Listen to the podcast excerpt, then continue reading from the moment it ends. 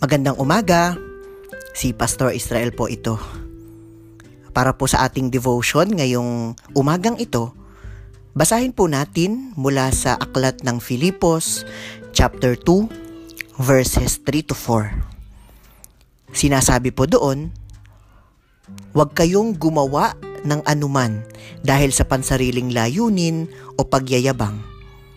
Sa halip, bilang tanda ng pagpapakumbaba, ituring ninyong higit ang iba kaysa sa inyong mga sarili.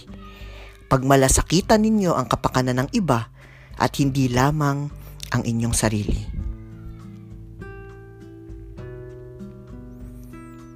Sa talatang ito ay may ipinapahayag na dalawang mahalagang aral si Apostol Pablo.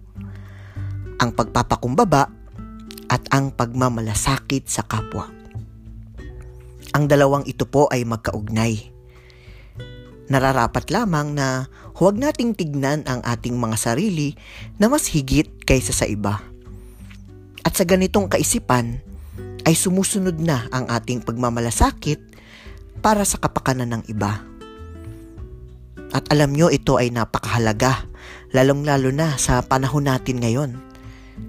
Ngayon ay mas kinakailangan tayong magmalasakit sa isa't isa dahil sa krisis na ating pinagnadaanan.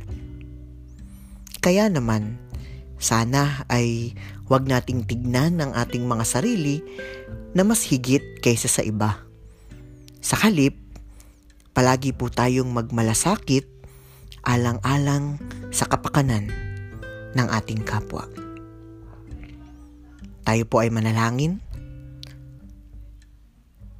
O Diyos, bigyan mo nawa kami ng inspirasyon sa pamamagitan ng banal na spirito. Nawa ay magpakumbaba nga kami at magmalasakit kami sa aming kapwa. Amen.